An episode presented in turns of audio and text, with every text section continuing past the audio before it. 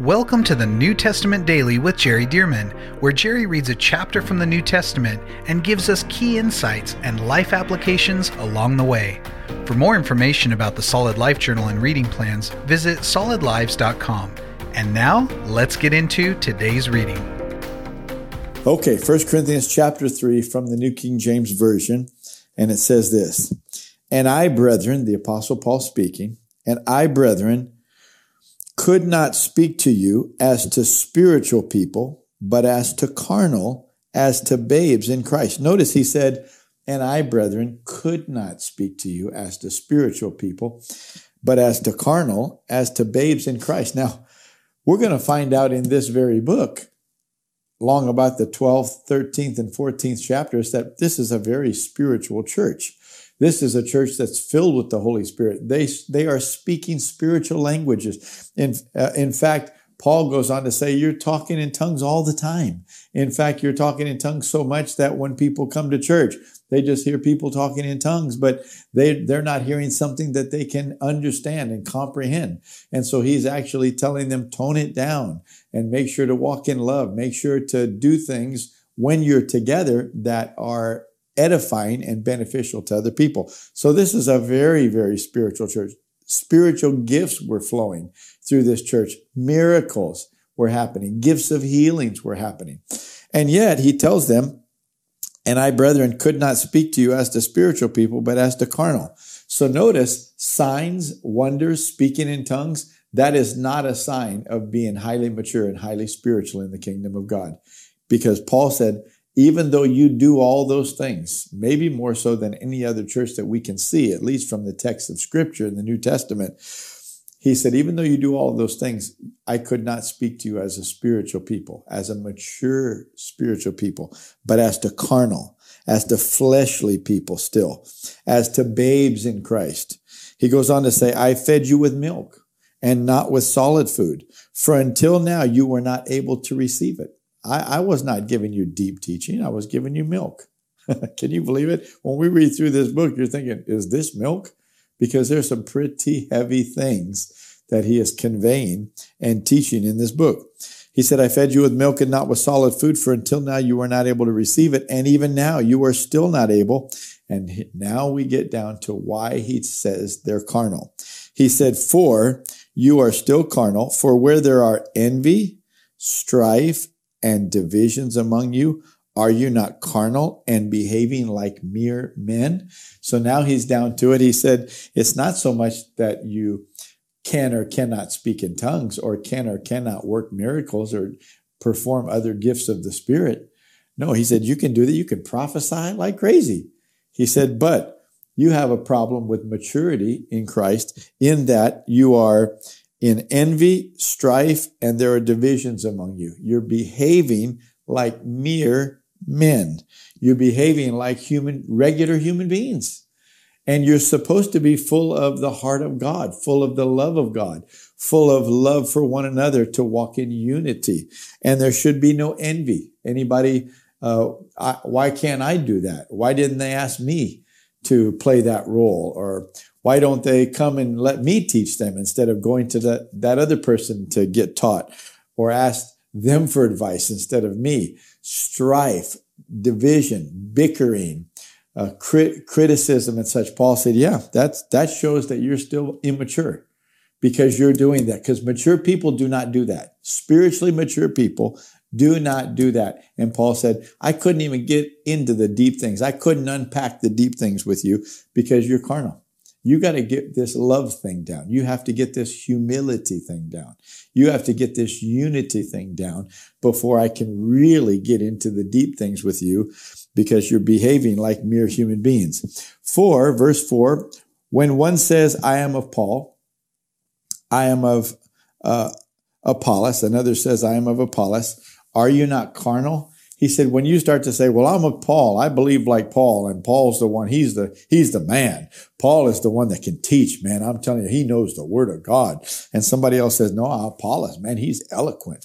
He's powerful in the scriptures, man. The way that he comes across his presentation, you know, and he's got those ways of saying things. Man, I'm, I'm of Apollos. And Paul said, Hey, wait a minute. He said, when you start dividing yourselves from one another based on which teacher you like the most, which one you think is the wisest, the smartest, the most spiritual and such. He said, Aren't you carnal? Isn't that fleshly? Notice this. Who then is Paul? And who is Apollos? But ministers through whom you believed, as the Lord gave to each one.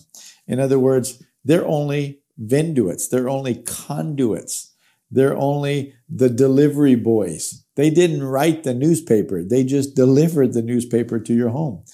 God is the one that has the truth, but these are messengers of the truth. So don't give all the credit to the messengers and divide yourselves from one another into the groups by messengers. No, he said, look, they're all from the Lord, and these are the messengers that the Lord sent. And then look at verse six. He said, I planted, Apollos watered, but God gave the increase. Notice the teamwork. He said, I planted, I did a part. Apollos came and watered. He taught things that watered what I uh, shared and added to them, brought another perspective to the same thing. And he said, but God's the one that actually gave the increase. God gave the increase. God's the one that's really behind this, making it happen, causing the power of God's word to germinate in our hearts, to grow up and become greater, etc. Verse 7 So then, neither he who plants is anything, nor he who waters, but God who gives the increase. He said, Don't focus on the human uh, means by which it comes to you. Focus on God, the source. Verse 8 Now he who plants and he who waters are one and each one will receive his own reward according to his own labor. He said, It is true that Paul, Apollos, Cephas, which is Peter, and others, he said, It is true that each one of them will be doing their job to the best of their ability or not. In other words, some of them give it their all and really serve the Lord with keen obedience and are fervent about doing everything right, and others are a little more lax and don't quite lean into the Lord, aren't quite filled with the Spirit like they ought to be. And he said, and each one will receive his reward according to his own labor. He said, so it is true that some are just nailing it with their grace, their calling, their assignment more than others. And they'll get a reward. Uh, those will who are doing it with everything they've got. Verse nine, for we are God's fellow workers. You are God's field. You are God's building. Verse 10, according to the grace of God, which was given to me as a wise master builder, I have laid the foundation and another builds on it. But let each one take heed how he builds on it. For no other foundation can anyone lay than that which is laid, which is Jesus Christ. Now, if anyone builds on this foundation with gold, silver, precious stones, wood, hay, straw, each one's work will become clear, for the day will declare it because it will be revealed by fire, and the fire will test each one's work of what sort it is. So let's just stop there. I like what he said in verse 10 according to the grace of God which was given me.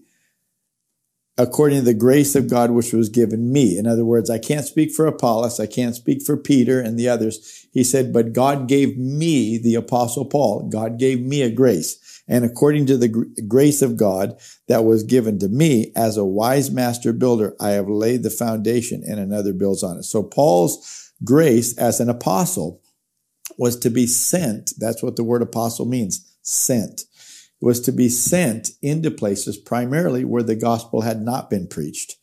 And he was going into a place that where people had not heard about the Lord. He was teaching, he was winning people to the Lord, he was laying a foundation of doctrine, of theology, of how the church should function, how we should treat each other, how we should serve the Lord, how we should worship him, how we should meet together, etc., etc. He said, I came in where there was no foundation. I laid a foundation. But then God gives grace to other people like Apollos who come in and build on the foundation that I have laid. My grace is to come in and lay foundations or to shore them up. And other people will come in and build on those foundations. So he's saying, do you see how our graces work together? He said, but I was just doing my grace. And then he goes on to say, that whoever builds on the foundation, he said the foundation has to be Jesus Christ, the end of verse 11. No other foundation can anyone lay than that which is laid, which is Jesus Christ. And then verse 12, if anyone builds on this foundation with gold, silver, precious stones, notice those first three, gold, silver, precious stones. And notice the next three, wood, hay, straw.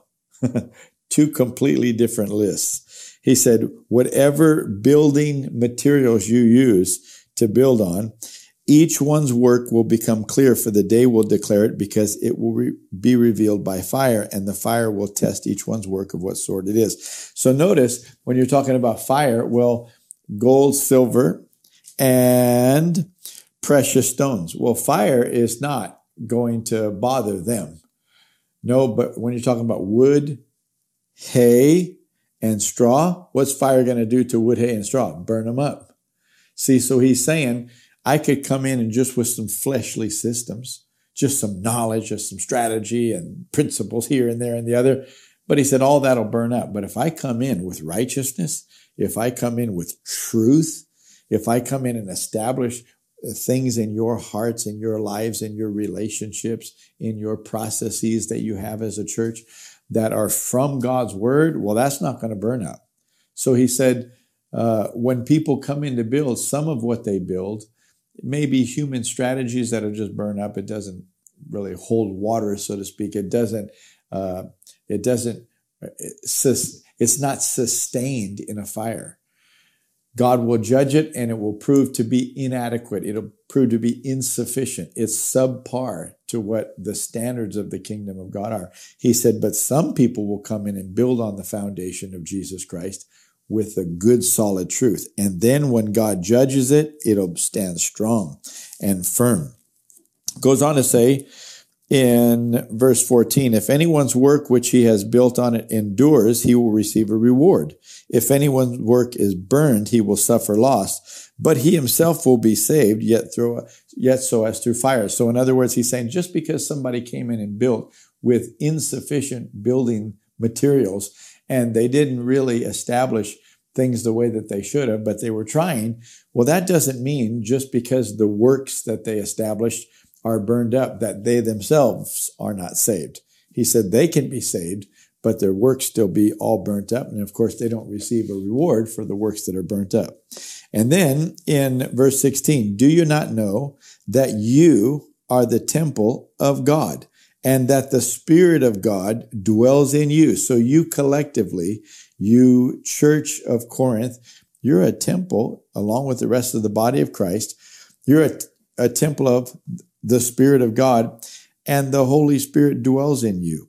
If anyone defiles the temple of God, now people take this to mean just your own body.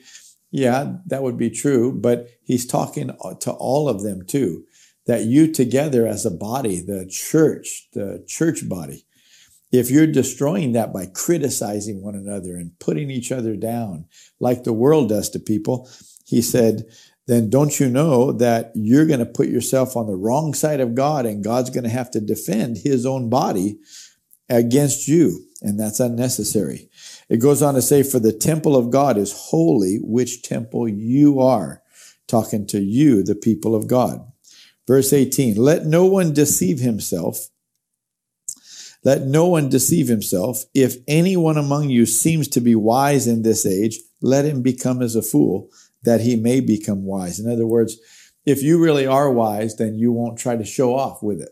You won't try to argue with everybody over it. If you're wise, you won't do that. You'll be humble and uh, you'll become uh, quiet sometimes and like, like you don't know, like you're a fool. For the wisdom of this world is foolish, foolishness with God. I love this. The wisdom of this world, the smartest, the most intelligent person in this world that doesn't know God is foolish with God. The wisdom of this world, their wisdom is foolishness with God.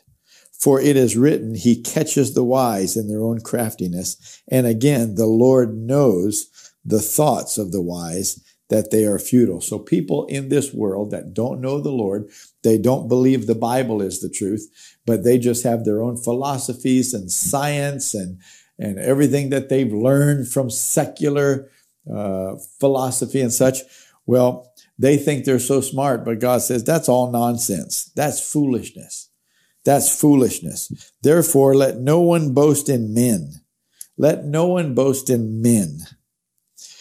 And then he says this, for all things are yours. Now catch this. For all things are yours. Verse 22, whether Paul or Apollos or Cephas, that's Peter, or the world or life or death or things present or things to come, all are yours.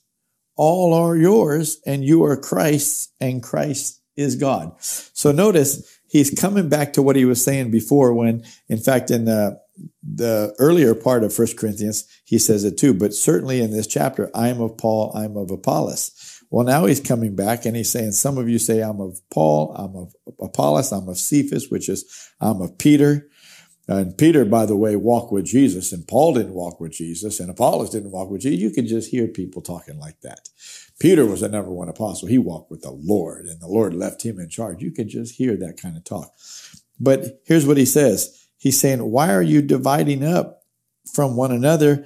And notice these words, the last three words in verse 22. All are yours. We're all yours. We're all gifts to you. Do you remember it says in Ephesians 4 when Jesus ascended on high, he led captivity captive and he gave gifts to men, some apostles, some prophets, some evangelists, some pastors and teachers. He said, we're all gifts to you.